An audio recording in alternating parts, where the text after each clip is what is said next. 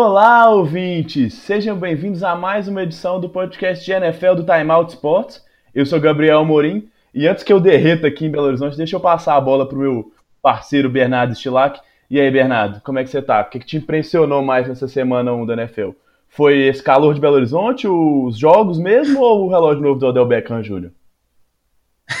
o relógio do Odell Beckham Jr. impressiona em qualquer temperatura, né, Gabriel? Um, um salve aí pro pessoal que tá ouvindo a gente de novo. Voltamos agora com o podcast com o início da temporada regular da NFL. Olha, eu vou te falar que eu fui ficar realmente impressionado. Claro que a gente. Por exemplo, a vitória dos Patriots é um massacre impressionante, né? O bom desempenho do ataque dos Ravens contra os Dolphins também é bastante interessante, né? Mas não, não chega a deixar você em pé, assim, com o coração palpitando. Eu fui ter isso só ontem, né? A gente tá gravando na terça, na segunda-feira, no jogo do Saints contra Texans. Acho que foi um dos, jogos mais disputados e que teve aí essa emoção final, né? A gente teve dois jogos que foram para prorrogação nessa semana, mas não sei se foram de fato assim os melhores jogos de futebol americano que a gente pode assistir dentro da NFL, a começar aí pelo por um Thursday Night bem deprimente, né, entre Packers e Bears, mas é muito bom que voltou, né? Isso já é suficiente porque semana que vem tem de novo. É, a gente estava conversando né, na hora do jogo de quinta-feira. E assim, passada aquela empolgação inicial e tal, no meio do jogo deu, deu aquela batidinha e vamos ser muito sinceros. Tirando esse jogo de Saints e Texans, nenhum dos jogos do horário nobre foi essa grande maravilha, né?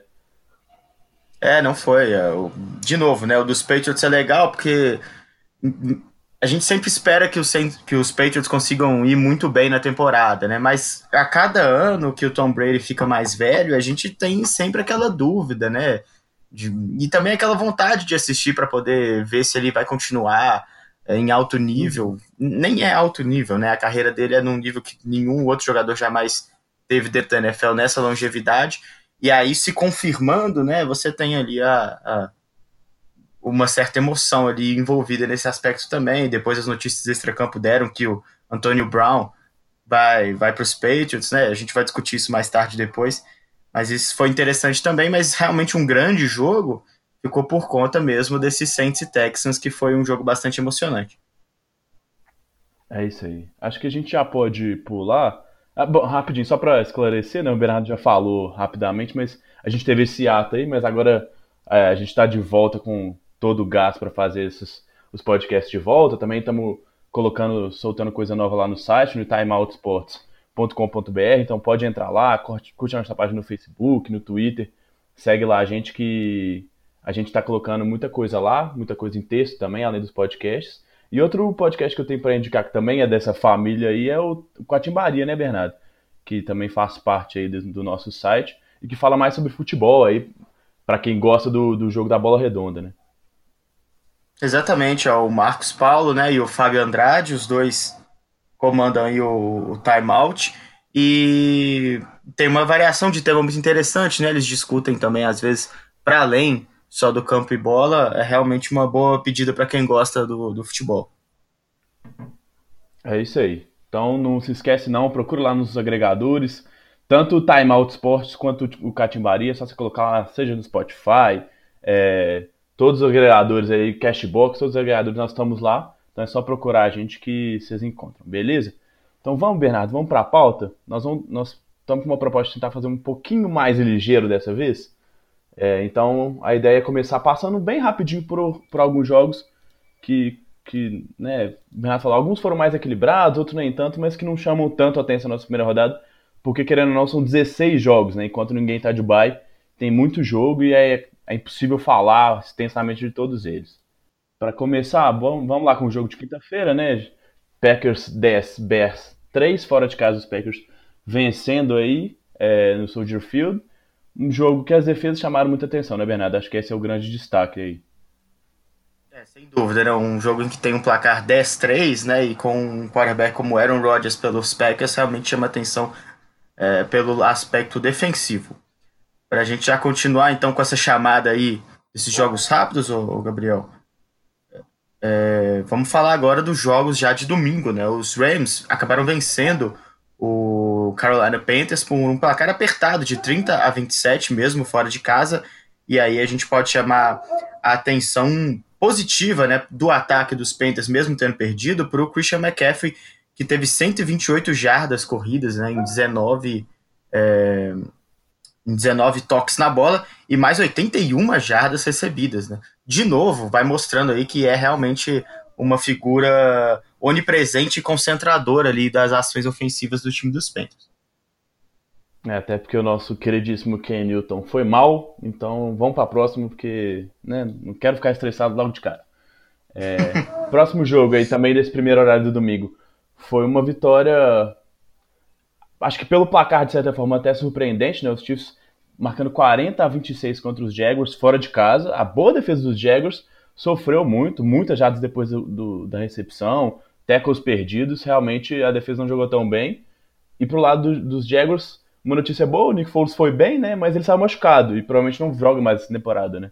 É, realmente era aí a, a esperança do, dos Jaguars, né? De contar aí com um quarterback que tem uma carreira um pouco errática, mas que é um campeão de Super Bowl. Continuando agora a nossa passagem aí pelos jogos dessa primeira semana, aí um jogo com placar extremamente impressionante, né?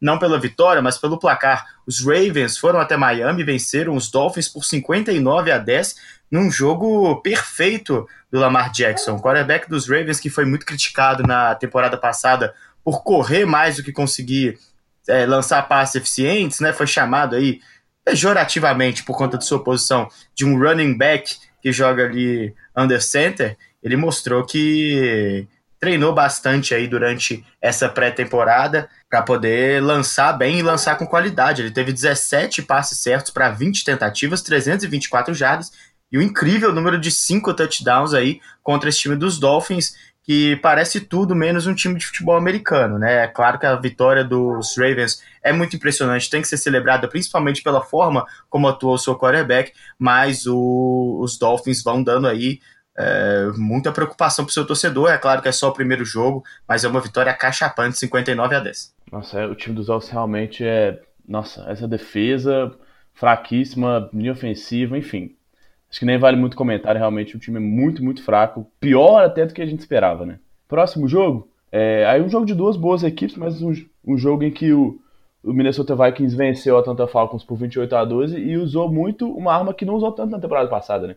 Jogo corrido, Dalvin Cook muito bem, Adam Thielen e Stephen Diggs nem apareceram tanto assim, mas o time conseguiu uma vitória de certa forma até tranquila, né? Em momento nenhum o placar teve ameaçado. Exatamente. Do outro lado, um dos jogos que tiveram aí emoção e um, um, placar apertado, apesar de um número relativamente baixo, o Buffalo Bills venceu por 17 a 16 o New York Jets, um jogo que teve aí a volta do Le'Veon Bell, né, para os campos da NFL. Não foi uma volta muito feliz porque o time acabou perdendo, mas ele teve até um número razoável e de jardas totais somando as jardas recebidas com as jardas corridas. O que vai complicar um pouco para o Le'Veon Bell é que o head coach dos Jets, o Adam Gaze, não parece estar se, se esforçando muito para encontrar as armas aí e de utilizar ele, que é um não. jogador absolutamente completo e muito importante aí para esse ataque dos Jets. Não sei se ele vai conseguir render o esperado, não por, por conta de seu talento, né? Ele até conseguiu fazer um touchdown, teve ali uma presença importante na conversão de dois pontos do time de Nova York, mas que a gente sabe que um jogador depende muito do esquema que é montado para o time e o forte do Adam Não sei qual é o forte do Adam Gaze, mas certamente não é um ataque. Dizem que ele é especialista de ataque, né? Mas enfim. É. Próximo jogo. É, os Lions empataram aí, o único empate da rodada, né? Lions e Cardinals empataram em 27 a 27. E bom, é, Cardinals, o Kyler começou mal, a defesa dos Cardinals também, se a gente falou que a defesa dos Dolphins é ruim, a defesa dos Cardinals também tá quase no, no mesmo nível, assim, muito fraca, a secundária é fraquíssima, mas conseguiu no segundo tempo, principalmente no último quarto, uma, uma remontada bem interessante com o Kyler que sai com um saldo até positivo do jogo, e no final um field goal para cada lado na prorrogação, decretou esse empate aí que tem que se tornar cada vez mais comum, né? temporada passada teve empate na primeira rodada também, mais uma vez ninguém saiu como vencedor nesse jogo. Exatamente. E um outro confronto divisional, né? A gente falou ali do, do Bills e Jets. a gente teve o Giants e Cowboys. Os Giants, como já era esperado, acabaram perdendo por 35 a 17 num grande jogo do Dak Prescott, né, o quarterback do time de Dallas. Teve 405 jardas passadas para quatro touchdowns e ele estava envolvido aí no imbróglio até o início dessa temporada em relação à extensão de seu contrato. Os jornais de Dallas e de Nova York já anunciam aí que ele está cada vez mais perto dessa renovação depois de uma grande partida contra os Giants, que tem aí um problema também na sua posição de quarterback, mas o Eli Manning é, teve que lançar muito, né? O time dos, dos Giants ficaram a maior parte do tempo atrás no placar, mas não dá para dizer que ele fez uma partida ruim, embora o Daniel Jones já esteja ali na cola, né? Não. É, até, é, só para só pra completar, o Eli, acho que até a percepção dele, né, de, de, postura no jogo, nesse, nesse primeiro jogo, foi bem melhor do que toda a temporada uhum. passada, né? Assim, pelo menos tentando fazer alguma coisa. Então, o próximo aí, você falou confrontos divisionais, temos mais dois ainda para falar. É, o próximo, 49ers e Buccaneers. Ó, oh, que confronto divisional? Tô viajando aqui, rapaziada, foi mal. É, os 49ers venceram 31 a 17 os Buccaneers e muito, as interceptações chamaram a atenção, né? Duas defesas que não são grande coisa, tanto que Fornares nesse jogo teve mais interceptações que na temporada passada inteira, né? Com duas delas retornadas para touchdown.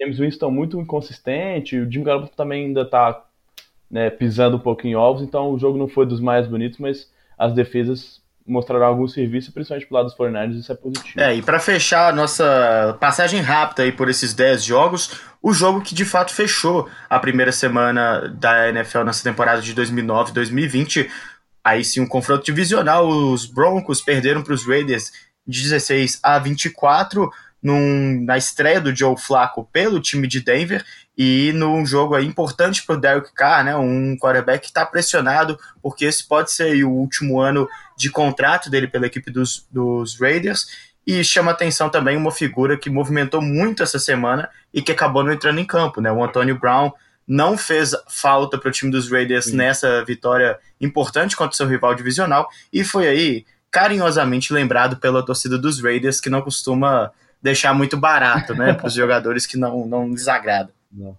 não mesmo. E o Tyrell Williams cumpriu bem esse papel, né? Ele é um bom jogador, não é um, Antonio Brown, mas foi bem. Pode ajudar esse time dos Raiders que mostrou algum Sem progresso, dúvida. eu acho. Os calouros foram muito bem também, né? É, é, a, é a grande questão dos Raiders, né? Essa reconstrução aí nas mãos do John Gruden. Sim, sim. É, os novos jogadores, de maneira geral, foram bem, assim. Eles podem, é, muita crítica pra cima de de em qual lugar do draft eles foram escolhidos, do valor dos jogadores, do Trent Brown, por exemplo. Se eles foram melhor do que os caras que estavam lá, né? A questão é ver quão, quão caro vai sair por essa melhora e quão significativa ela vai ser. Certo. Beleza? Agora vamos passar para a próxima fase do nosso, do nosso programa, do nosso podcast. Agora a gente vai fazer algumas análises. Separamos quatro jogos para a gente falar um pouquinho mais. Quatro jogos que chamaram atenção por motivos variados. E o primeiro deles que a gente vai falar foi Titans 43, Browns 13 em Cleveland. Ô Bernardo, realmente assim, era um dos jogos em que a empolgação estava mais alta, como a gente falou, o Odell Beckham estreou até com um relógio de quantos mil, quantos mil dólares? 120 Nossa, mil eu vou checar aqui. Assim, no pulso. E... Olha, olha aí para mim. Assim, realmente era um jogo para torcida comemorar a nova grande contratação depois de, uma, de final de temporada até promissor em 2018. Mas Cleveland Browns teve muitos problemas e, por incrível que pareça, não foram tantos os problemas que a gente via, ou pelo menos esperava, assim, né? A linha ofensiva foi um problema grande, sofreu um pouco com, as, com a proteção pro, pro Baker Mayfield, mas as faltas acabaram. 350 mil. Não faltas. É, o relógio. 350 mil? o relógio, o relógio. É, mas foram quase tantas faltas assim, então foram 18 faltas para 182 jardas perdidas. São quase dois campos, né? Cleveland realmente cedeu jardas demais, várias jogadas em que o Baker Mayfield estava em terceira para 15, 20, e por isso ele teve só uma conversão de terceiro desse durante todo o jogo.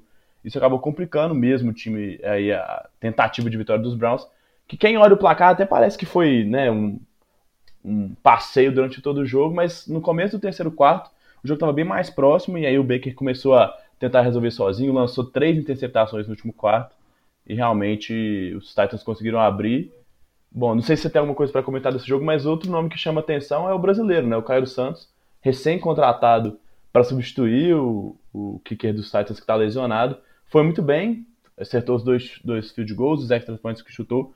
inclusive deles de 53 jardas, né? Então, realmente uma boa notícia aí para quem, quem acompanha o Cairo. Realmente ele é o embaixador, vamos dizer assim, do Brasil hoje, é o único jogador em roster, né? Porque o Duzão tá no practice squad dos Dolphins. Então, bem legal saber que ele foi bem e ele realmente tem, tem nível, né? Se estiver saudável, tem nível é, para atuar. É bom ver ele de volta, né? Conviveu aí com lesões recentes. Eu queria até te perguntar aí para complementar a análise. Esse time dos Browns, claro, tá muito cedo e você disse bem, né? Os Titans fizeram vários pontos aí no, no final da partida, quando o resultado já estava mais ou menos definido. Mas é, são muitos bons jogadores, com muito potencial, uhum. mas tem isso jogadores jovens, né? E também jogadores com alguma questão. Não digo de problemas extra-campo, né? Mas que tem muito ego envolvido ali, né? O Odell Beckham Jr., a gente disse, acabou de comprar um relógio de 350 Sim. mil dólares. Você acha que não encontrar a primeira vitória de forma rápida pode aí ocasionar algum tipo de problema no time de Cleveland? Ah, acho, acho que pensando assim, pode ser sim. É, também porque o Fred Kitchens, a gente sabe, que é o head coach. Primeira experiência dele como head coach efetivo, né? Na temporada passada ele foi interino, passou por vários times aí como, como coordenador e assistente, mas nunca assumiu essa posição. A gente sabe que é meio no segundo ano, então assim, vendo o jogo, o time realmente mostra que tem qualidade. O Jarvis Landry foi bem nas, nas chances que teve. O Odell Beckham foi até bem no primeiro tempo, no segundo tempo ele sumiu. É, o Nick Chubb apareceu pouco, até eu achei que usou pouco, mas também por ter ficado muito tempo atrás. Mas realmente é, é complicado, assim, ter, ter tanta gente. Jarvis Landry e Odell Beckham a gente sabe que não são os caras mais uhum. fáceis do mundo de se lidar. Mas, não sei, acho que a, a gente tende a exagerar demais nas avaliações porque também ficou tanto tempo sedento, né, que a gente acaba consumindo tudo que a gente pode e parece que tudo que a gente vê é real demais. Agora, também não dá para tirar os méritos dos Titans que, olha, se não fizeram um jogo perfeito, é, o jogo foi muito bom, assim, tudo que plane... foi planejado foi executado. O Mariota não teve aqueles jogos, aquelas lances esquisitos dele, um jogo super seguro. E o Derrick Henry, é, de certa forma, até me surpreendeu, porque eu não acho ele um grande running back, mas ele foi muito bem, correu muito bem e teve o, o, extra de ter recebido um, um passe para touchdown numa jogada de screen para quase 70 jardas ou mais de 70 jardas, alguma coisa assim. Então, eu gosto do time dos Titans, é um elenco forte, mas depende muito do Mariota. Mas pelo menos nessa primeira semana ele e o Derrick Henry foram bem no ataque. Não, vamos seguir aqui com outro jogo que a gente preparou uma análise individual um pouco mais extensa, que foi o Colts e Chargers, né? A, gente falou que teve dois jogos que foram para prorrogação, nessa primeira semana. Um deles acabou terminando empatado, né? O, o jogo entre Lions e Cardinals, 27 a 27, e o outro terminou com a vitória do time de Los Angeles. Os Chargers conseguiram o seu touchdown no tempo extra e acabaram vencendo os Colts num jogo que foi 24 para Colts e 30 para os Chargers no final aí de bastante tempo de futebol americano. Um jogo bastante interessante por vários motivos, a começar por um dos motivos mais tristes aí dessa pré-temporada, que foi a, a, o pedido de aposentadoria do Andrew Luck, né, o quarterback que sempre teve foi muito promissor desde o início de sua carreira, sofreu com muitas lesões mesmo ao longo é, da sua carreira, que foi até curta, né, abreviada dentro da NFL. Teve um grande ano na temporada passada, muito disso por conta é, de uma boa proteção, né, que ele não vinha tendo antes disso e acabou não se apresentando aí, né, para o início dessa temporada, pediu para ser aposentado aí dentro do time dos Colts. E a surpresa ficou por conta do Jacob Brissett, um quarterback ainda jovem, né, mas com experiência em times importantes, veio do, do time do New England Patriots e teve uma partida absolutamente segura, né? Não é, é um cara que que se não foi brilhante, né, não, não encheu os olhos do torcedor do Indianapolis, mostrou que com o time funcionando bem, com uma defesa jovem e, e, e, intensa como é a defesa do Indianápolis e com um ataque terrestre conseguindo levar o time bem, é possível que o, que o Indianápolis consiga alguma coisa aí dentro dessa temporada. A vitória dos Chargers tem aí um componente também curioso, que é o fato do Adam Vinatieri ter errado três field goals, dois, dois, dois, perdão. Ele, ele, pois é, ele é um cara comum. Se eu não me engano, ele é o maior pontuador da, da NFL em atividade, né? Um cara que. É, se ele não é o maior, ele tá. É, Porque ele realmente é um cara que já tem aí pelo menos duas décadas de NFL, né? E, e não costuma errar, claro que. Bernardo. Oi. Você falou do, do, do, do Luck do Vinatieri, eu lembrei de um, de um fato curioso. É, Eu não vou lembrar exatamente a idade que o Luck tinha quando ele fez isso, mas ele foi pra Europa quando ele era criança, adolescente ainda, e viu o Vinatieri chutando na NFL Europa, né? Que já tá extinta há anos. Uhum. Ele, ele, teve uma passagem por lá. E o Vinatieri ainda tá jogando e o Andrew Luck já se aposentou. para perceber o quão absurdas são essas duas questões, né? Tanto a carreira do Vinatieri, que parece que não vai acabar nunca, quanto essa aposentadoria precoce mesmo do Andrew Luck, né? É, o Via... é, pois é. E o Vinatieri tem 46 anos, né? Talvez esse tenha sido o jogo aí que bateu a idade, né? Mas é lógico, a carreira dele é brilhante. Mas é importante lembrar disso, né? Porque no jogo tão apertado, esse tipo de erro é, é muito importante para o resultado final da partida. E um dos field goals, inclusive, é, era até bem tranquilo. Não vou lembrar aqui exatamente o número de jardas, mas estava ali em cerca de 30, 35 jardas. Chama atenção no ataque dos Colts também. Ele errou extra point também, né? Errou também, é. E o Marlon Mack teve um jogo brilhante, né? Inclusive, a, a foram 174 jardas para 25 toques na bola. Muito importante aí para poder desafogar o ataque dos Colts em vários momentos, inclusive é, no momento derradeiro né, da partida que deu aí a possibilidade dos Colts levarem o jogo para prorrogação, porque no último quarto terminou aí com um placar de 8 a 0 para os Colts, que justamente por conta do Vinatieri ter perdido um extra point, obrigou o time a ir pela para conversão de dois pontos. E não teve uma jogada assim muito elaborada, né? Acho que até por conta do Jacob Brissett não tá. Talvez não, tenha ainda o, o, playbook preparado especialmente para ele, né? O cara não teve tanto tempo aí sabendo que era o titular. E foi na força bruta mesmo. O Marlon Mack já tomou a pancada logo no início da sua corrida e conseguiu levar dois, três jogadores dos Chargers para dentro da própria end zone, dando a possibilidade né, do time dos Chargers de, dos Colts de levar o jogo para prorrogação, acabou não dando certo. O Philip Rivers, pelo lado de Los Angeles, teve uma boa partida com 333 jardas e 3 touchdowns, lançou uma interceptação é, importante, né? Porque foi uma interceptação do. É, não esqueci de quem foi, deixa eu, deixa eu checar aqui. Porque foi uma interceptação dentro da end zone, foi, foi do Malik Hooker. Uma interceptação maravilhosa, é. Maravilhoso. É, ele é um dos principais nomes, se não for o principal nome dessa defesa, né? Um dos, dos jogadores aí mais experientes, o safety dos Colts. E, e, foi uma interceptação muito, muito inteligente, né? O, o Keenan Allen foi um jogador muito buscado, e não poderia ser diferente pelo quarterback Philip Rivers, e ele estava sendo mais uma vez ali o alvo, e o Malik Cook ele conseguiu marcar a bola antes de, de incomodar o camisa 13 dos Chargers e fazer bem essa interceptação. O Eckler teve um jogo bastante modesto aí no número de jardas, mas foi importante para os Chargers, inclusive fazendo o touchdown vitorioso, né? E o Keenan Allen, é, mais uma vez se mostrando aí um dos principais jogadores desse ataque dos Chargers, com 123 jardas para 8 recepções. Ele teve um touchdown maravilhoso, com dois jogadores marcando ele ali, num passe perfeito ali no centro do Philip Rivers. É um bom jogo do, do, time, do time de Los Angeles, né? Que mostra mais uma vez a versatilidade desse ataque. É, aí você comentou um pouquinho do Eckler, eu queria te perguntar também, outra novela aí dessa, dessa intertemporada de running back não foi só o Zeke, né? O Zeke renovou, jogou pelos Cowboys, mas o Melvin Gordon tá, ainda tá de greve, né? Tá de holdout. Parece que o time dos Chargers não sentiu muito, né? O, o Eckler e o Jackson parece que conseguiram carregar bem o time. É, conseguiram, né? Apesar dos dois não terem aí somados, eles terem somados uma boa, um, bom número de jardas, é, juntos eles não chegam perto da qualidade que tem o Melvin Gordon, né?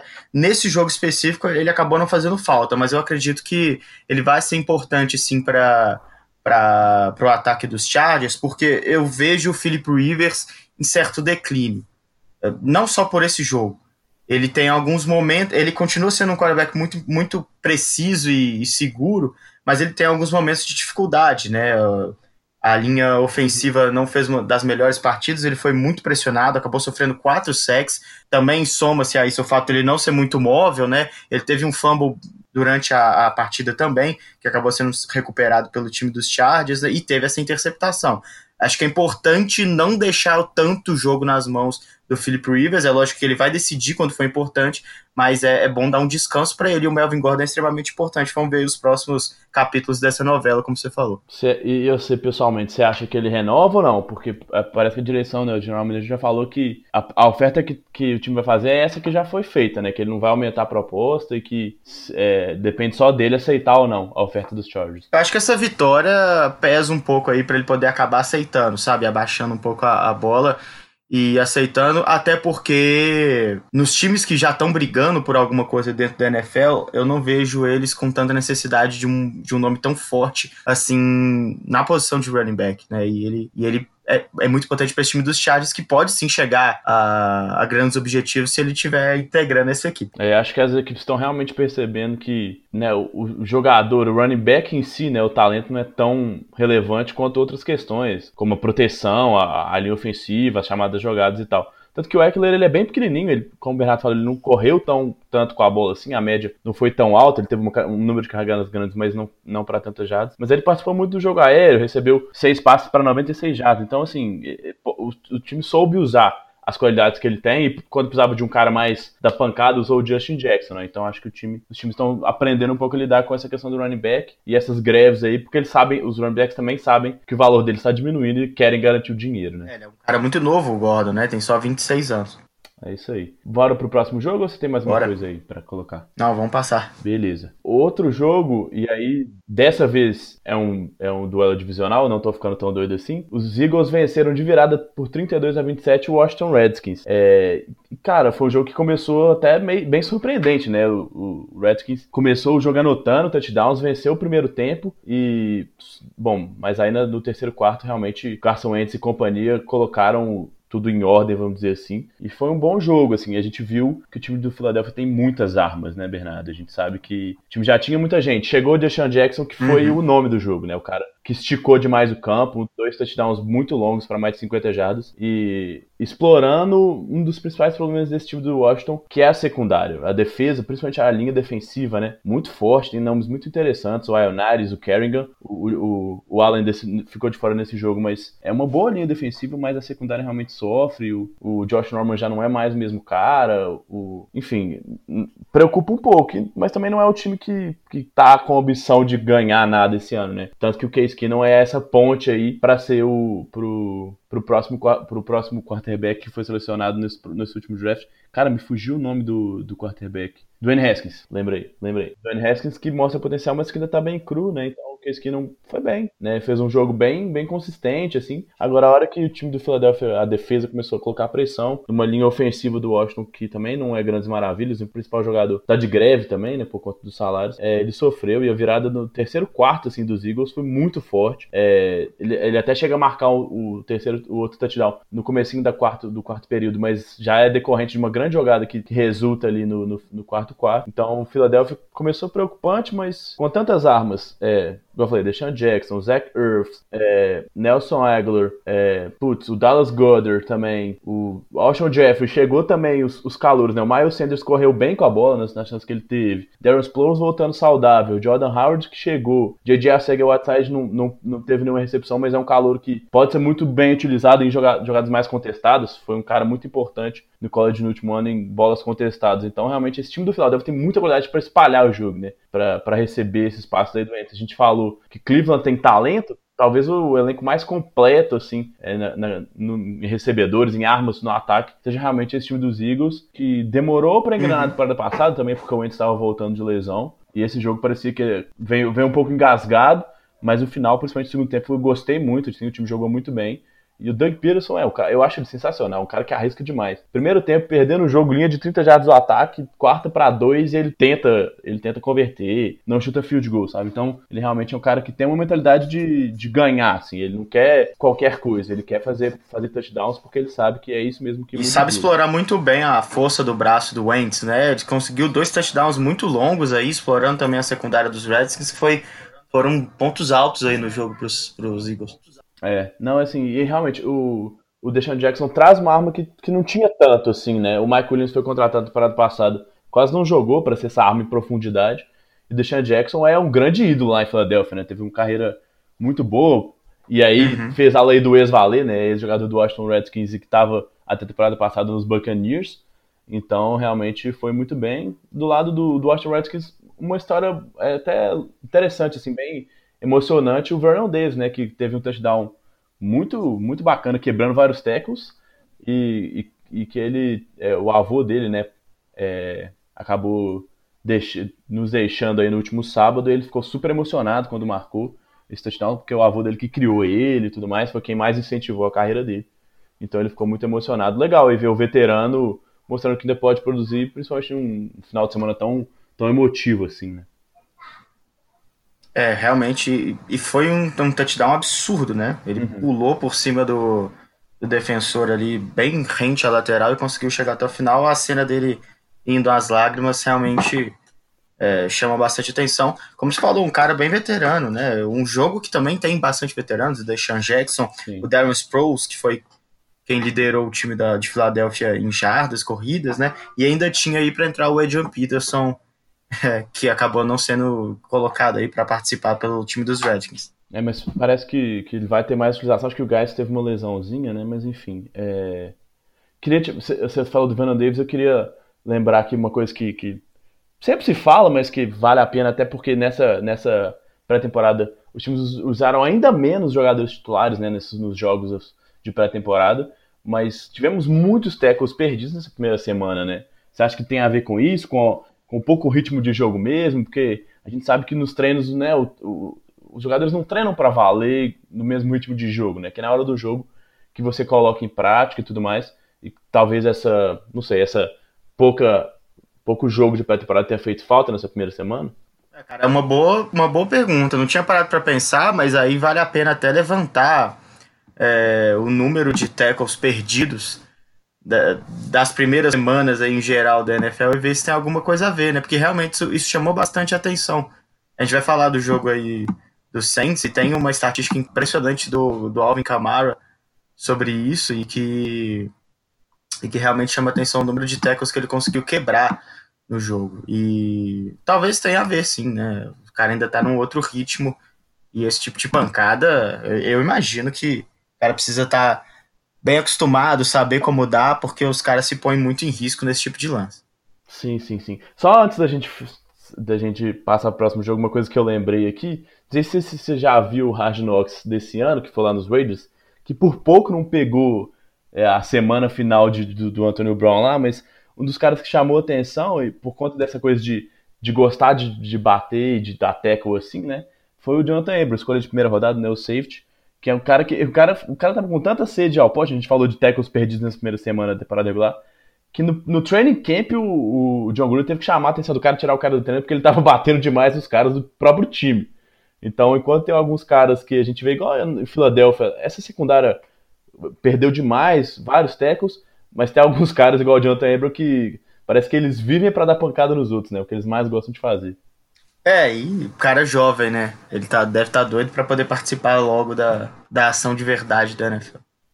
É, ele é uma figura, ele é uma figura. Quem puder ver, assim, é, a ESPN começou a transmitir, quem, quem tiver o League Pass também consegue ver. Realmente é, é muito legal, assim, o Knocks é um dos meus programas favoritos desse mundo da NFL, assim, e, e o Jonathan Abram, ele é uma figura mesmo, assim.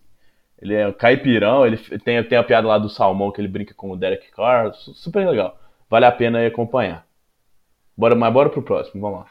Vamos, né, pro outro jogo de placar bastante apertado, os Bengals contra os Seahawks, o jogo que acabou com a vitória dos Seahawks por 21 a 20 lá em Seattle. Um bom jogo, né, com, com o Cincinnati fazendo aí a, a frente ao time dos Seahawks e uma boa partida do Andy Dalton.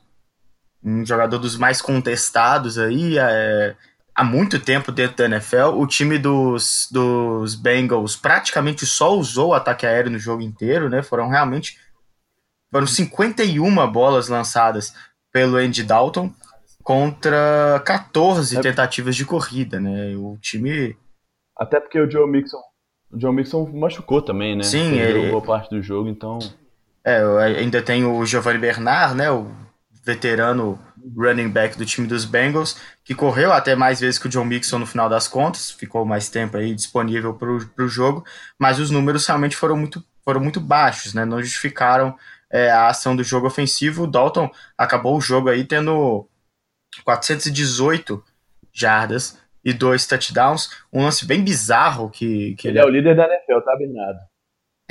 Guarda esse, guarde essa estatística. Andy Dalton hoje é o líder de jardas aéreas da NFL. É, é talvez não dure muito tempo, né? Mas.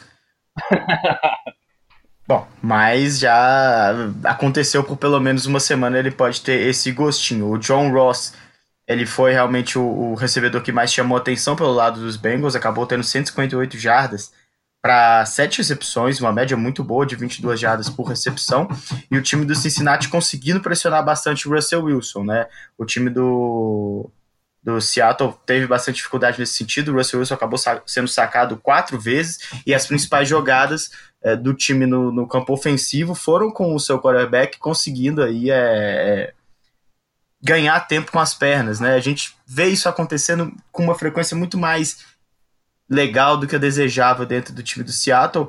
Teve até uma melhora na temporada passada, mas esse primeiro jogo de fato é preocupante. O time de Seattle, comparado com o Cincinnati, tentou correr muito mais com a bola, mas o, o percentual ali de, de aproveitamento a, em relação ao número de corridas não é tão diferente, né? O time é, que não tem um grande é, running back continua aí com aquela dobradinha do Rashard Penny com o Chris Carson. É, dessa vez não funcionou tão bem. O Russell Wilson acabou lançando para dois touchdowns. O Chris Carson foi uma vez a, a end zone. E foram essas três marcações aí que acabaram dando a vitória ao time de Seattle. Num jogo que, de certa forma, não me deixa bastante animado para apostar em nenhuma das duas equipes dentro de suas divisões, não. Acho que tem muito a melhorar dos dois lados. É, é, Cincinnati surpreende um pouco positivamente, porque se esperava realmente que esse time fosse ser um dos piores para brigar ali com o Miami. Até porque a linha ofensiva é um desastre, perdeu perdeu nomes, né, não tem tantas peças assim no corpo de recebedor. O John Ross, por exemplo, que você falou, foi, foi o jogador com mais jardas aéreas no jogo. Ele foi uma escolha de primeira rodada que já era tratado como um bush, né? O pessoal já estava meio que esquecendo dele. Uhum. Apesar de que também, assim, o segundo touchdown dele, o Bradley McDougall dá uma vacilada absurda. Nossa, uma, uma das jogadas mais feias dessa primeira semana o famoso é, famoso começo de temporada, assim. Ele errou total o tempo de bola e o John Ross ficou sozinho para fazer o touchdown. Mas enfim, e aí Seattle, é, assim, é, eu também acho difícil, né? Não dá para ficar otimista, mas também não, não dá tanto para ficar tão pessimista, porque a gente esperava isso de Seattle, né? Correr, correr, correr, até porque, tirando o Tyler Lockett, é, as peças não são tão confiáveis. De que Metcalf, né, que foi escolhido no último draft, chamou atenção por pelo porte físico avantajado, digamos assim. Ele estava meio baleado, jogou bem até, mas estava baleado, ainda não está na melhor forma. É, ele fez um bom jogo. o Doug Baldwin aposentou. É, ele foi bem, mas, mas ainda não. Né, ele não é aquele cara que vai chamar a responsabilidade. É, não, não, não, não, vai ter tantas armas para lançar. Inclusive, ele sofreu uma falta então, de interferência no passe dentro da endzone, que também foi uma gafe absurda da defesa dos, dos Bengals, sabe? O lançamento do Russell Wilson nem tinha tanto endereço assim e foi agarrado ali dentro da, da end zone, o que acabou gerando aí uma jogada de pontuação para o Seahawks que poderia ter simplesmente acabado em nada. Uhum. É, acho que é mais ou menos por aí mesmo, é bem o que você falou, assim, não dá para ficar super empolgado, mas, é, por exemplo, na, divisão de Seattle, os Rams também, apesar de terem pontuado mais, né, não tiveram o Brandon Cooks, mas também não, não foram tão bem. O Jared Goff uhum. me preocupa muito mais que o Russell Wilson. E querendo ou não, o quarterback é o mais importante, né? É. Você pode ter Chama que veio, pode ter peças, pode ter um esquema espetacular, mas na hora do vamos ver, quem faz a diferença são esses caras, né? São os quarterbacks de elite. Então, Russell Wilson é o melhor quarterback da divisão dele. Só para é, falar, para ilustrar o que você falou da, da linha defensiva dos Bengals ser bastante complicada, né? O, Andy Dalton foi sacado cinco vezes, né? E fica o destaque para o defensive end Quinton Jefferson dos, dos Seahawks, que conseguiu levar o quarterback camisa 14 duas vezes ao chão. É, e, e, o Seattle também não teve o, o Lança nesse jogo, né? Que foi talvez a grande contratação da Free Agency, né? O Clown jogou, veio de troca, mas é, o, o Ansa também é para fazer essa dupla com o Clown e um deles não entrou em campo e o Clown foi, foi discreto até, né? Ele é um cara que participa muito no jogo terrestre também, então ele cumpriu bem o papel dele. Uhum. Beleza. Bora pro próximo? Bora. E agora, bom, torcedores dos estilos que nos desculpem, mas tá na hora de falar do massacre, né? Porque a gente já deu um, um aperitivozinho no começo do jogo, mas a vitória dos Patriots em casa por 33 a 3 contra o Pittsburgh Steelers foi um, assim, foi um massacre mesmo. Assim, eu não, tô, tô tentando procurar palavras, adjetivos para qualificar essa vitória, porque o time de Pittsburgh parece que não teve chance em momento nenhum, não teve ritmo em momento nenhum. O ataque foi mal, não conseguiu produzir, e a defesa, assim, a gente sabe que não é mil maravilhas, mas, meu Deus, várias vezes os recebedores dos Patriots totalmente livres, né, Bernardo? É, o. É interessante, né? Porque um dos pontos que o pessoal fala que o Tom Brady acaba tendo uma longevidade muito grande é. É por ele não forçar tanto o braço quanto outros quarterbacks, né? E o time dos Patriots funciona realmente muito bem assim. Ele consegue é, jogadas rápidas, né? Se valendo do release incrível que tem o Tom Brady, que solta a bola muito rápido. E, e aí tem um ataque muito bem formado, que consegue fazer bloqueios muito inteligentes para os seus jogadores ganharem muitas jardas depois da recepção. Mas nesse jogo em específico, o Tom Brady teve a oportunidade aí de fazer lançamentos até bastante longos, né? Teve um lançamento para touchdown, se não me engano, de 58 jardas. Então, foi um jogo brilhante, sim, mais uma sim. vez. Do Dorset. Do Dorset, que, que foi o que mais se valeu aí, né? junto com o, com o Josh Gordon, dessa, dessa fragilidade defensiva do time dos Steelers. A média, o, o Dorset teve quatro é, alvos, né, 95 jardas, uma média de 23,8 jardas por tentativa, inclusive esse de 58. E o Josh Gordon teve um, um lançamento mais longo de 44, mas uma média ainda melhor, 24,3. Ou seja, ele uhum. explorou muito bem as oportunidades que ele teve de, de ir atrás da secundária do Pittsburgh Steelers e o Josh Gordon chama atenção também é, pela forma como o Bill Belichick consegue utilizar ele, porque é um cara alto, forte, né? E às vezes participa até de bloqueios em jogadas um pouco mais elaboradas do time dos Patriots, dando mais tempo aí pro Tom Brady, por exemplo, no pocket. É, assim, uma coisa que eu até coloquei lá no texto que eu soltei, é, no caso, no, na, ontem, né, que nós estamos gravando na terça-feira, mas vai sair amanhã, então o texto eu coloquei na terça-feira, falando que é, os Patriots muitas vezes começam um pouco devagar na temporada, né? A gente já sabe um pouco essa história, questão do, dos ajustes que o Belichick vai fazendo, e a gente sabe quão espetacular ele é para levar esse time, por exemplo, a três Super Bowls seguidos e, e ser é, e ter colocado os Patriots ter seis anéis né, nessa, nessa passagem dele pelos Patriots. Mas o time já começou avassalador, assim. Foi um primeiro jogo que talvez tenha sido uma das atuações de toda a primeira rodada, uma das mais impressionantes, se não a mais impressionante, né? Por, por combinar uma grande atuação do time vitorioso contra um time perdedor que é muito bom, assim, tem lá seus problemas, mas que é um dos times fortes da AFC, né? É, sem dúvida, né? E, e, e protegeu muito bem o Tom Brady, né? Ele acabou levando um sec só e já bem é, no final da partida, né? Quando o time, o jogo já estava absolutamente garantido pro, pro time de New England. E do outro lado, né, eu, eu vejo aí um pouco de dificuldade do Ben Roethlisberger quando ele tem que ficar muito tempo lançando a bola, né? O James Conner não fez uma boa partida, teve até um volume razoável de, de carregadas, mas o Smith Schuster também apareceu muito pouco e os outros recebedores do Big Ben não são tão bons. Alguns drops na partida, né? E, Sim. e o Big Ben também acabou lançando uma interceptação e sofreu um, um, um, fumble que foi recuperado pelo time dos Steelers na única campanha pontuadora né, do, dos Steelers na partida, quando eles acabaram fazendo os seus três pontos do jogo inteiro. É. Aí, Bernardo, o que acho que vale perguntar assim, para fechar o assunto o jogo, né? Do domingo, você está realmente preocupado com os Steelers ou você acha que esse time pode brigar? A ausência, por exemplo, do Antonio Brown esse ano pode sobrecarregar Juju Smith-Schuster, por exemplo, a gente sabe que James Washington foi uma escolha de segunda rodada, assim como o, o Juju, mas ainda uhum. não teve aquela explosão, né?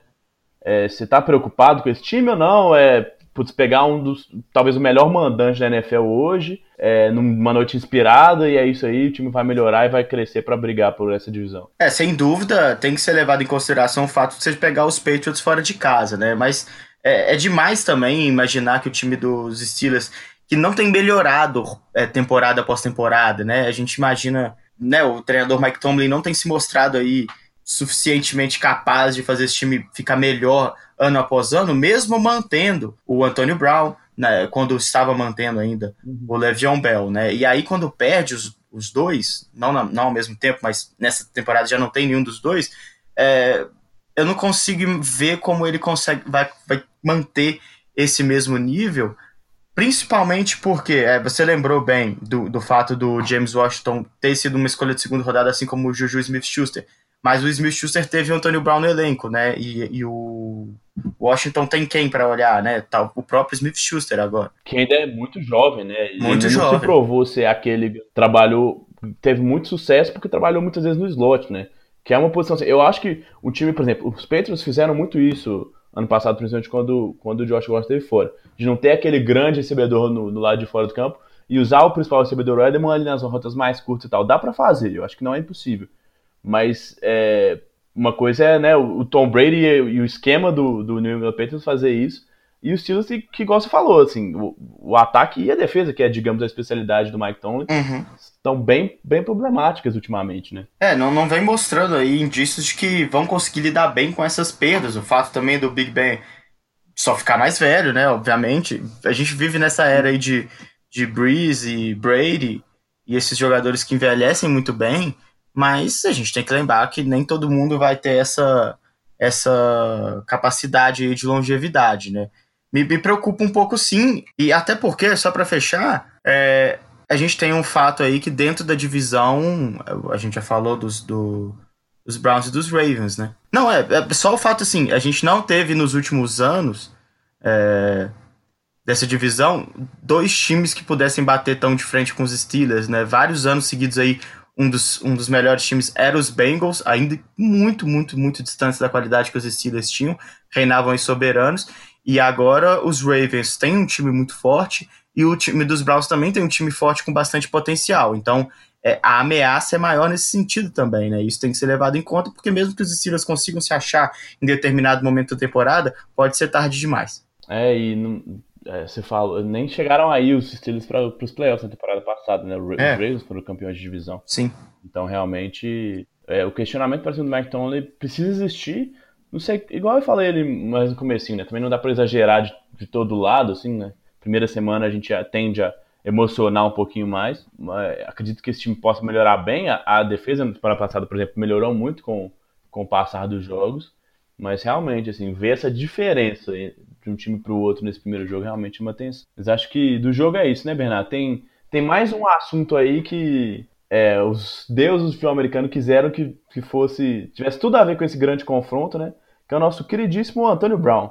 Você já falou um pouquinho do, da passagem relâmpago dele pro, pelo Oakland Raiders. Você quer fazer um resumo, contextualizar? Ou... Eu acho que, assim, não tem nem muito o que tentar explicar, né? Eu mesmo não entendi muito bem. é, foram cada confusões, assim, por motivos a- aparentemente, para quem tá de fora, muito esdrúxulos, né? A começar pelo capacete e uma suposta briga física, né? Com o coordenador da equipe dos Raiders. E teve vazamento de conversa, né? Do, do técnico. No final das contas, ele pediu. Viu o pé congelado também? Também. É, foram muitas situações bizarras, né? Mas o que interessa é que elas combinaram com o pedido de, de liberamento aí do, pelo, por parte do jogador, e eu acho que deve ter sido de comum acordo pro, pela diretoria dos Raiders e pelo John Gruden, né? Liberá-lo, né? Porque realmente é, era muito difícil de imaginar que ele pudesse ser benéfico a esse vestiário e a esse processo de transformação do time que não vai ser mais de Oakland, né, a partir da próxima temporada, que migra para Las Vegas. E, e, é- e tem muito que se discutir É, também sobre o fato causando... dele para os Patriots. Né? É, é, nós vamos chegar lá, mas assim, ele tava causando muito mesmo, né? O Bernardo falou, teve esse- todas essas coisas que ele citou, e aí na, na semana passada mesmo, assim, de quinta pra sexta surgiu é, a informação de que ele teria partido pra cima do general manager do time, que foi contido pelo, pelo Vontaze Burfict, que os dois tiveram um, um quebra-pau enorme na pós-temporada, são, foram rivais de divisão na NFC North por anos, Uhum. eram, eram inimigos mortais, e aí ele teve que segurar o Antonio Brown. Depois disso, ele foi é, meio que perdoado, pediu desculpas pro elenco, falou que não ia mais fazer não sei o quê. Joe Gruden garantiu que ele ia jogar na sexta-feira. No sábado, é, ele tem lá a segunda multa dele, a segunda confusão dele com o Mike Mayer, com o General Manager. A partir desse momento, ele deixa de ter o salário garantido, né, todos os, os bônus dele.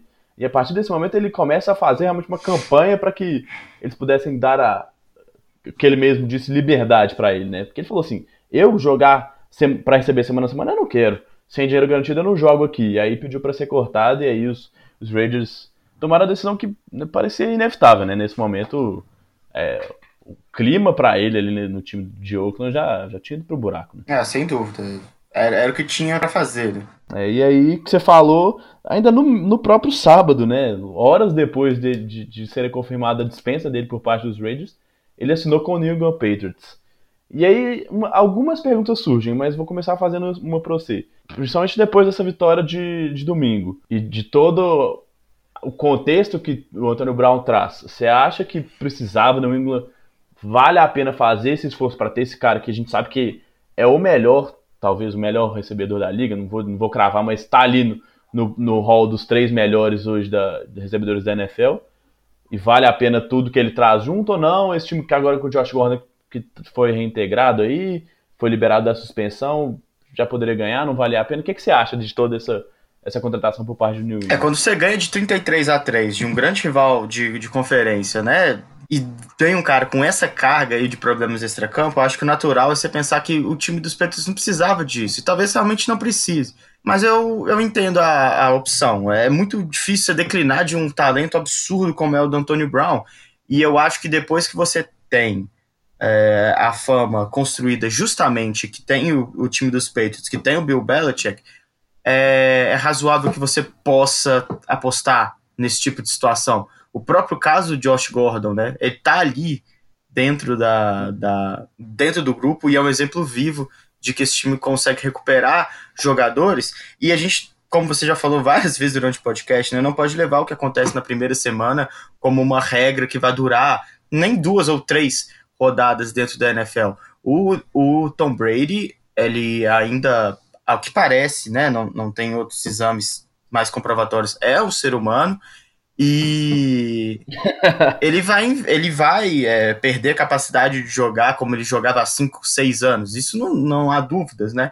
E, e, ter bons recebedores é extremamente importante. É lógico, a gente precisa lembrar que ele perdeu um cara como Rob Gronkowski, é outra, é outra posição, mas era um alvo muito confiável para ele. E ele agora pode ter três alvos absolutamente confiáveis. Imagina olhar para o ataque e ter o Josh Gordon, o Antonio Brown e o Edelman, né, que é um cara que já está jogando com ele há bastante tempo. E é bom, é importante lembrar também que apesar do Antônio Brown ser é, talvez o melhor recebedor da NFL, como você falou, ele não é um cara limitado a um tipo específico de jogo, né? Até pelo seu porte físico, é, em relação a tamanho e atleticismo também, ele não é um cara que só consegue explorar fundo de campo, não é um cara que vai ganhar sempre é, baseado na sua altura, como é o Julio Jones, por exemplo. Ele é um cara muito importante porque você joga a bola muito alta e ele, ele é muito rápido e alto, ele vai conseguir fazer é, recepções impressionantes. O Antônio Brown ele tem a versatilidade que esse elenco dos Patriots pode conseguir utilizar sem ter que mudar muito seu playbook, por exemplo. Ele consegue entrar nesse time aí e, e ser uma dessas peças que conseguem é, fazer recepções simplesmente baseadas em conseguir a separação rápida e confiar no release, na inteligência do Tom Brady uhum. e ganhar 10, 15 jardas depois da recepção. Eu acho que ele tem um encaixe. Ele é muito bom. Ele é muito bom. E eu acho que o encaixe nele para esse time dos Patriots é sensacional. Eu, eu aceitaria, assim, sem dúvida. E, e até pela fama que os Patriots têm, eu consigo imaginar o Antônio Brown pensando: eu preciso de, de botar minha cabeça no lugar e não deve ter nenhum lugar melhor na NFL do que junto com o Tom Brady e Bill Belichick. É, também tem isso, a fama não vale só é, para o time ter essa tranquilidade de fazer apostas vale também pro cara que tá chegando, sabe? Talvez chegando nos Raiders, o John Gruden é um cara meio fanfarrão, né? E uhum. parece meio aventureiro aí nessa nova fase dele dentro da NFL. O ambiente já não favorece um cara como o Antônio Brown a botar a cabeça no lugar. E ele chegando nos peitos, ele já. Eu imagino, né? Que ele já tem a noção de que aqui ele vai ter que, que dar o seu melhor e, e sem fazer muita onda fora de campo. E aí, se ele fizer isso, cara, é é sem dúvida o melhor recebedor que o Tom Brady vai ter aí disponível desde o Randy Moss. É, e você falou do Randy Moss, eu acho que ele também é um grande também. exemplo, né? Ele saiu brigado de, de Minnesota, foi para Oakland, não estava rendendo e coincidentemente foi em Oakland, né? foi nos Raiders, foi trocado para New England e, e, participou talvez do melhor ataque da história, né? Naquele Patriots que foi 16 e 0 e perdeu no Super Bowl.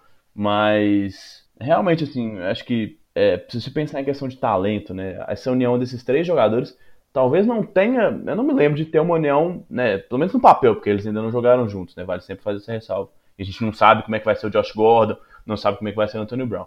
Mas esses três caras, com essa união de talento, o Edelman é um cara muito ágil, muito bom ali, trabalhando no meio do campo, as rotas mais curtas. O Josh Gordon, como você falou, esse cara imponente fisicamente para ter essas recepções mais contestadas e que tem talento de sobra, assim. O cara jogava bêbado em Cleveland e conseguiu uma das maiores temporadas da história. Uhum. Então a gente sabe que ele é capaz de fazer, de se manter na linha, se mantiver na linha. Agora, é, e o Antônio Brown, que é esse cara que você falou, não é só o Deshaun Jackson de fundo de campo, não é o Julio Jones que é gigante, mas ele talvez tenha uma das melhores é, é, rotas da NFL, né? Corre, corre uma das melhores rotas da NFL, é um cara super completo, consegue já depois da recepção. Olha, realmente, assim, não tem como passar num talento desse. Se você junta esses três caras esses três caras se dão bem com o Tom Brady, é, fica praticamente imbatível esse time do, dos Patriots. E, e, bom, como você falou, o Belichick é o cara para fazer isso, né? Não parece que o Antonio Brown iria aceitar uma proposta dessa se não tivesse a fim de, de entrar na linha. E assim, sinceramente, se ele não entrar, o Belichick já cortou a escola de primeira rodada, assim, porque, sabe, o cara não, não, não, não, tinha comprometimento, cortou alguns anos atrás o running back que teve quatro touchdowns no jogo, porque no, no, dia seguinte ele chegou atrasado pro treino. É. O Belichick não quer saber quem você é. É o caso do Malcolm Butler, né? Antes do Super Bowl.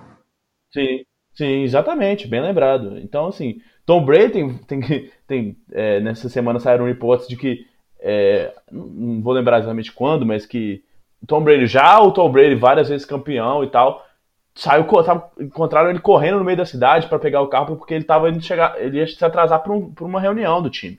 E, putz, se você pensa que alguém pode ter privilégio nesse time, seria justamente o Tom Brady, mas ele é o primeiro a, a seguir essa linha, né? Então, a gente sabe que funciona lá no, nos Patriots assim, ou você entra na linha ou não. E se você não entrar, você simplesmente vai ser cortado. Nos Patriots, o investimento, assim, o risco não é tão alto, o dinheiro garantido também não é tão absurdo quanto era em Oakland, se tiver que cortá-lo, vale o risco igual valeu com, com o Gordon na temporada passada, uma escolha de final de draft, então New England está sempre buscando esses caras para poder explorar o melhor deles. E agora, que isso pode, de alguma forma, lanchar, digamos assim, não para os peitos, mas para quem vê de fora, e principalmente para como a mídia vai tratar, manchar um possível né, sucesso nessa temporada pode ser por tornar esse time um pouco panelinha, digamos assim, né? Que os, os, os Warriors sofreram muito na NBA nos últimos anos, por exemplo, por terem adicionado um cara muito bom a um time que já era excelente. É, é. Ele, ele tem essa aura aí de, de Kevin Durant, né? Uhum. Mas, é, eu acho é diferente, né? É, totalmente. Os esportes são diferentes. Sim, sim, sim, sim. Mas enfim. Mas eu é vejo que é uma adição um pouco assustadora até para quem não torce pros Patriots. Cara, o que eu acho que eu fico mais preocupado é quando eu for. Quando eu, as pessoas foram jogar Madden contra os Patriots. Porque no videogame não tem, não, tem chilique. No videogame não tem maconha. Então, tipo assim, sabe? O Tom Brady já é absurdo com esse time. Com mais o Antonio Brown, vai ser difícil, cara. Eu não quero estar na divisão dos Patriots também. É, vai ter que pegar um dos times do Pro Bowl, né? É, é. Vai ser o jeito. É, vai ser complicado mesmo e é mais um ano aí com eles sendo os grandes favoritos. A gente viu como que o Miami jogou contra os, os Ravens, né?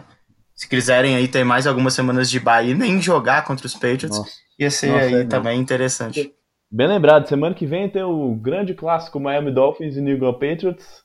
Acho que deve estar tá, assim, favorito para uns 40 pontos, talvez New England seja para a próxima semana. Né? É. É, realmente. Bom, é, é, é, difícil falar porque eu não sou exatamente o maior admirador do mundo, assim, de, sei lá, de, dessa. Não é, de, não é exatamente de admirador, né? Tem que se admirar o trabalho que esse time faz, e, fez e tem feito, porque tá 20, 20 anos lá no topo realmente é, é, impressionante, né? Não é à toa.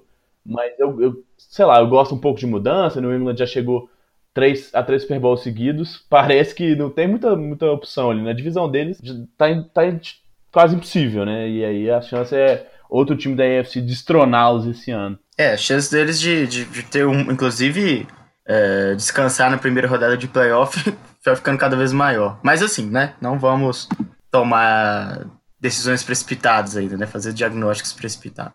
Afinal de contas, ainda é só a primeira rodada, né? E o Antônio Brown nem jogar não jogou ainda. Enfim, é. acho que é isso, né, Bernardo? Mais alguma coisa que você quer acrescentar? Não, não. Acho que é... foi mais que suficiente. Beleza. Galera, fechamos uma hora de podcast. Conseguimos cumprir a nossa meta hoje, Bernardo? Não passamos muito Mas faltou o Saints. Faltou o Texas. Não, bem lembrado, hein? Tô errando a mão aqui. Vamos correr aqui, cara. Bora pro Vamos próximo. rapidinho nele. Vamos lá, vamos lá.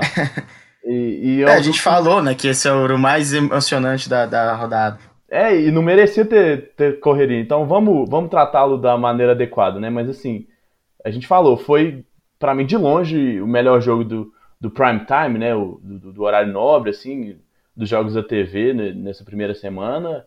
Não só pela reviravolta espetacular no, no último minuto de jogo, mas porque são duas equipes, principalmente muito, no ataque, muito fortes, né? Saints e Texans pontuaram muito bem, os dois quarterbacks foram bem. Teve o, o Deshaun Watson com uma lesão que quase o tirou de campo, o DeAndre Hopkins dropando as primeiras bolas é, desde a da temporada de 2017, né? Que na temporada passada ele foi espetacular. E o Michael Thomas com a conexão ainda absurda com, com o Drew Brees, né? É, essa. Eu lembro que a gente conversava muito sobre isso na temporada passada, o quão absurdo era o desempenho do DeAndre Hopkins, especialmente nessa estatística de não dropar as uhum. bolas, né? A estatística é de que em 2018 ele não teve nenhum drop em nenhum passe em 163 alvos. É uhum. É impressionante. E só no primeiro é. tempo ele ele dropou três vezes a bola. E na carreira dele, ele nunca tinha tido dois drops durante um jogo. Então, esse primeiro tempo foi, foi um pouco esquisito nesse sentido, né? E o. Mas ele não foi mal, você né? também ressa... Apesar não foi mal, absolutamente. Dos drops, ele foi muito bem, ele foi o principal alvo. O Fuller teve apenas duas recepções, o Kenny Stills recebeu o touchdown lá da, do, que empatou o jogo no finalzinho, mas foi sempre ele, assim, né? O ataque, quando precisou de jardas, foi, foi buscá-lo. Não, sem dúvida. Ele teve oito recepções, né? O Will Fuller e o, e o Stills. O Stills teve três. O Fuller teve só duas, como você falou. Ele é muito importante porque ele espaça muito o campo, né? Ele é muito rápido. Primeiro então, tempo teve um passe espetacular do Sean Watson para ele, né? É, pois é, e, e, o Deshaun Watson sabe fazer isso bem, né?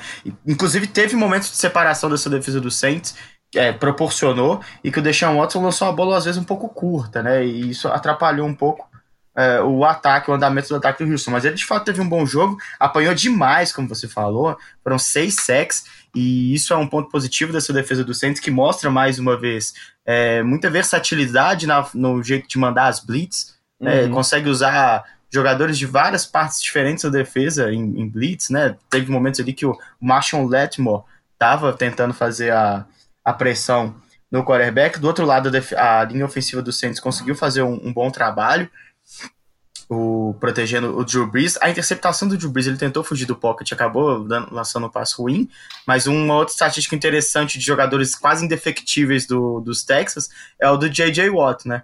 É. Ele nos 105 primeiros jogos da carreira dele, que são os jogos que ele teve até essa primeira semana, ele nunca tinha ficado um jogo sem ter nenhum, ou pelo menos um tackle, ou pelo menos um QB hits, né? Tocado no quarterback. E ele não conseguiu nenhum dos dois nessa partida contra o Saints. Então, é, foi muito bem anulado. Essa, essa, essa estatística também é interessante. É, e ele, ele realmente mostra como essa linha continua produzindo muito bem, né? Tinha tinha lá uma dúvida, né, com a aposentadoria do Max Young e a entrada do Eric McCoy que chegou do, do draft esse ano, se continuaria produzindo, porque é na posição do center, né, uma posição tão importante, mas essa linha uhum. saudável realmente consegue, e o, o Drew Brees ajuda muito, né, mas essa linha consegue realmente dar muita estabilidade para esse, esse ataque. Né?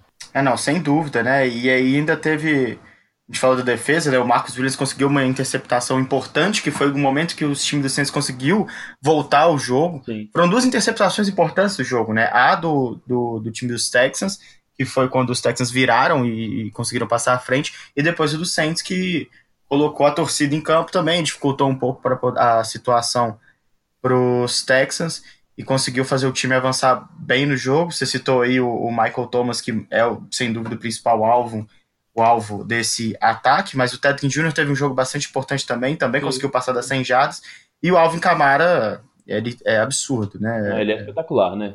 Assim, você vê ele correndo, é. É, ele, ele é diferente, assim, tanto correndo quanto recebendo passes, né? A velocidade que ele joga, a, a, capacidade que ele tem de quebrar teclas e de conseguir jardas depois da recepção ou é, depois do primeiro contato é absurdo. Ele realmente corre de um jeito diferente. É, ele teve 20 toques na bola para 169 jardas totais, né? 97 uhum. terrestres. e 72 é, aéreas, né? Ele também é muito importante nesse jogo aéreo. E um dado interessante dele nesse jogo é o quanto é difícil derrubar ele, né? Sim.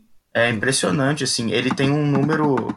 Eu tenho que, que checar exatamente qual é, eu vou olhar aqui, mas o número de tackles quebrados e de jardas após a recepção, que é um recorde histórico da, da NFL. Batido, deixa, batido deixa nessa. É, bom, você está falando um pouquinho da, da linha, a gente falou um pouquinho da linha do Saints, né? Acho que a gente não chegou exatamente a tocar nesse assunto, mas a troca do, do Larry e do Kenny Stills melhora o ataque do, dos Texans aí, né? O Tunzi, na medida do possível, foi bem, mas a, a, grande questão é que o preço é muito alto e, e, a linha como um todo é muito ruim dos Texans ainda, né? A gente viu o Deshaun Watson sofrendo bastante com o Texans nessa primeira partida, apesar de não ter sido né, tão pressionado quanto a gente costumou ver na temporada passada e tudo mais, até ele sofrer lesões sérias aí no joelho.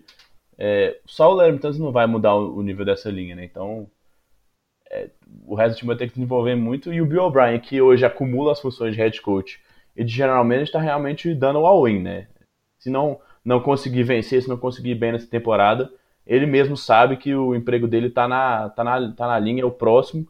E por conta disso, ele tem colocado basicamente todo o futuro do, do Houston Texans na mesa em trocas, na espera de conseguir o resultado imediato, né? Acho que o time jogou bem, o ataque principalmente jogou bem, mas a defesa já não é mais a mesma. Tem que ver o quão bom esse ataque vai ser para conseguir conduzir esse time mais longe, né? Não é o não é o Kansas City Chiefs que consegue ter uma defesa quase inexpressiva para porque o ataque pontua demais. É, e a, a, defesa também não é tão ruim, mas não sabe se vai chegar nesse nível de atuação tão absurdo, né? Conseguiu achar aí? É, eu tô abrindo aqui agora, aqui, ó. Na verdade foi uma pergunta que fizeram aqui para ele, né? Mas ele liderou todos os jogadores na NFL com 10 tackles quebrados em, em 20 toques na bola, ou seja, quase todas as jogadas ele foi tocado e conseguiu quebrar. Metade das jogadas ele teve, foi tocado e conseguiu quebrar o tackle e ganhou 59 dessas 160 jardas dele, quase 170 jardas dele, 59 depois de um primeiro contato. Né? Então ele é um cara muito difícil de derrubar. E isso é, faz muita diferença, porque é, mesmo quando as rotas não são as melhores, ou quando a defesa consegue ler a jogada planejada ali pelo Sean Payton e pelo Drew Brees, o Camara é um cara tão difícil de derrubar que o time consegue ganhos mesmo quando a defesa consegue ler bem a jogada. É, aí vou, vou aproveitar o que você falou e né, realmente ele, ele, como eu falei, ele é um cara especial para fazer uma pergunta, digamos, capciosa. Assim. A gente viu o Ezequiel Elliott com toda a novela dele e, e, o Melvin Gordon ainda de fora. Na temporada passada a gente viu o Le'Veon Bell não jogando nenhum jogo na temporada inteira de 2018 pelos Steelers. É, e, e, e, assim, eu, eu, eu já tenho aqui a, comigo a minha opinião. Mas você acha que, diferente de caras como o Ezekiel Elliott, que foi super criticado pelo valor do, do, dinheiro que ele recebeu no contrato, o Camara é um cara que merece esse dinheiro ou não? Para ser running back é realmente difícil crer que ele vá produzir nesse, por esse valor, né? Porque, por exemplo, até hoje o Camara está no contrato de calouro. Uhum. Contrato quase irrisório, né? Porque é um cara de, de, de, terceira rodada. Mas você acha que ele é, é o cara que vale ou não? Running back é running back e não se renova por tanta grana. Então, assim. pelo fato dele ser bastante completo, e eu acho que ele é uma arma muito importante para receber passe, depende muito de onde ele taca. Porque o Ezekiel Elliott ele é extremamente valioso, porque ele é muito forte e ele é um running back mais à moda antiga, vamos dizer assim e que encaixa melhor no ataque como do Jason Garrett lá no, no nos Cowboys. É, ele é uma peça muito importante, né? Num, num, ataque que não tem tantas jogadas sofisticadas. No Saints, é, um running back que talvez não tenha tanta força física, porque o Camara também tem, mas que ajude, seja uma arma de dupla aí, de ataque, ele tenha. Ele consiga fazer números parecidos aí com o do Camara totais, não esses de quebra de teco e tal, que só mostram que ele é um jogador espetacular. É, mas ele sem dúvida tá entre os caras aí que mais merecem grana da NFL. Ele junto com o Christian McCaffrey, por exemplo, do, do Carolina Panthers, são muito versáteis. Eu acho que eles são running backs modernos e que vão, vão liderar a lista aí dos maiores salários da posição e vão também dar ditar o ritmo de como o running back tem que ser é, nos próximos anos, se quiser ser relevante no jogo e também, lógico, se quiser ser bem pago, né? Porque É, eu acho que esse tipo de jogador ele encaixa bem em qualquer sistema. Não, não, ele não depende só da sua força física, ele também depende da inteligência, da, da capacidade de encontrar espaços, né? E em ataques mais complexos, eles são de fato armas mais letais do que em outros, outras situações, como no caso do Dallas Cowboys, que depende que o Ezekiel Elliott seja realmente essa, essa aberração física que ele é, né? não no sentido positivo, ele é um cara muito forte. Uhum. Outro ponto interessante é, não, assim, desse ataque, é, é, Gabriel, só pra, é um dos pontos que ilustra, a gente teve um touchdown recebido do Tyson Hill, que é um quarterback que na carreira tem é. dois touchdowns correndo, um touchdown recebido, mas ainda não passou para touchdown. É, é, acho que acho que o quarterback é só é só na nomenclatura mesmo, né? Porque a gente vê ele alinhando muito mais como, sei lá, Tyrant uhum. ou, ou bloqueador e recebedor do que necessariamente como um cara que passa a bola. Mas a experiência do Tyson Hill é, digamos assim, é bem interessante estar no Saints, né? É, na temporada passada. na temporada passada até bloquear. Punch ele bloqueou, né?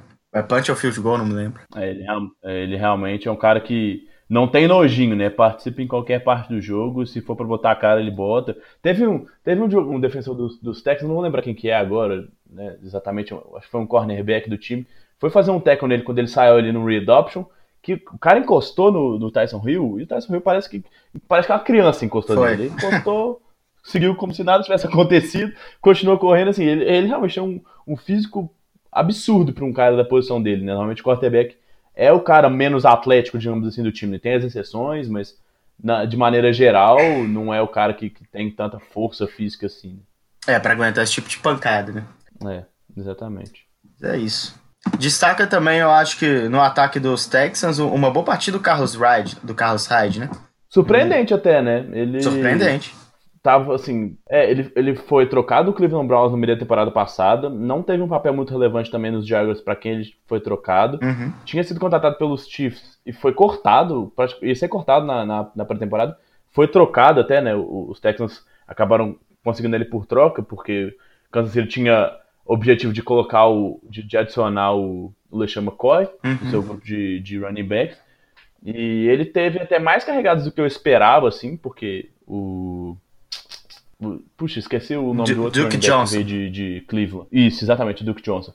Porque o Duke, Duke Johnson foi uma escolha provavelmente de terceira rodada, né? Dependendo aí das, das condicionais aí que ele atingir. Então se esperava que ele fosse aquele cara para carregar a mesma piano, apesar de ele ser muito bom recebendo os passes. Ele não é, não é ruim correndo com a bola, é por isso exatamente que ele é um running back, uhum. né?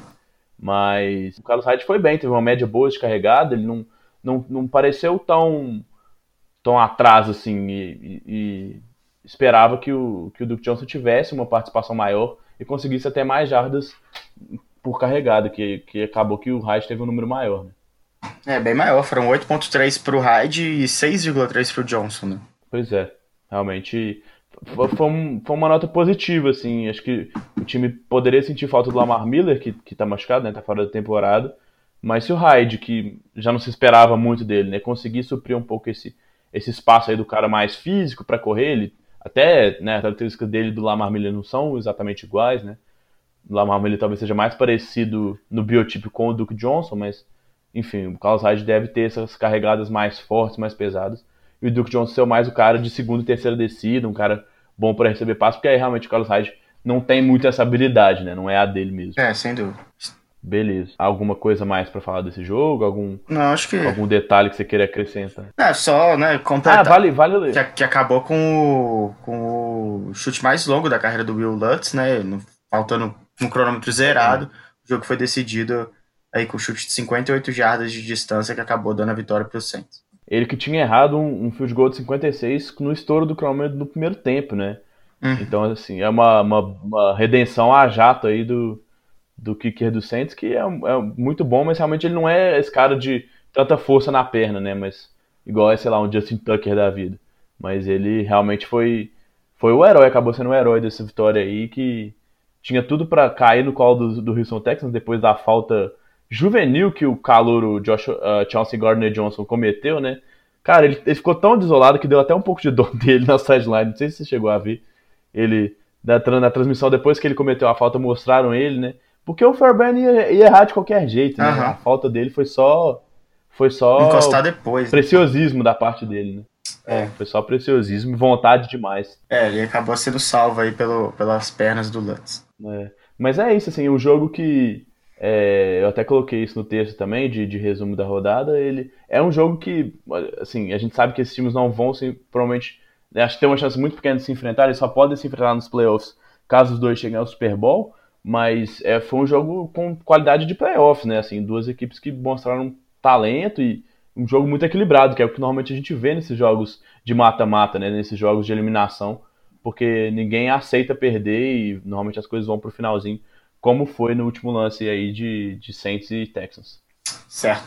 Beleza? Acho que é isso, né? Dessa vez eu não vou colocar o carro na frente dos bois, não vou te atropelar, não, né? Tá. Agora fechou, não tem mais jogo, não, né? Não, não, agora acabou.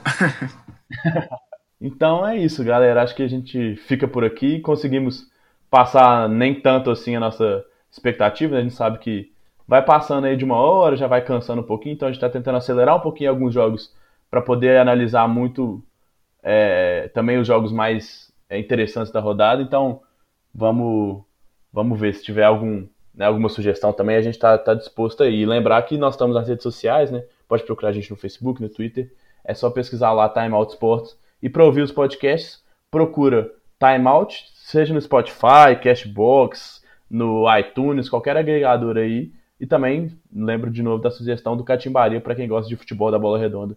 Também é, pessoal aí do Time Out produzindo esse podcast de futebol. Beleza, Bernardo? Beleza, Gabriel. Até semana que vem. Bons jogos aí nessa semana 2. É isso aí. Já começa quinta-feira com o meu glorioso Carolina Panthers enfrentando o Tampa Bay Buccaneers. Vamos ver se agora vai, né? É. é isso. Um abraço. Abraço, até mais.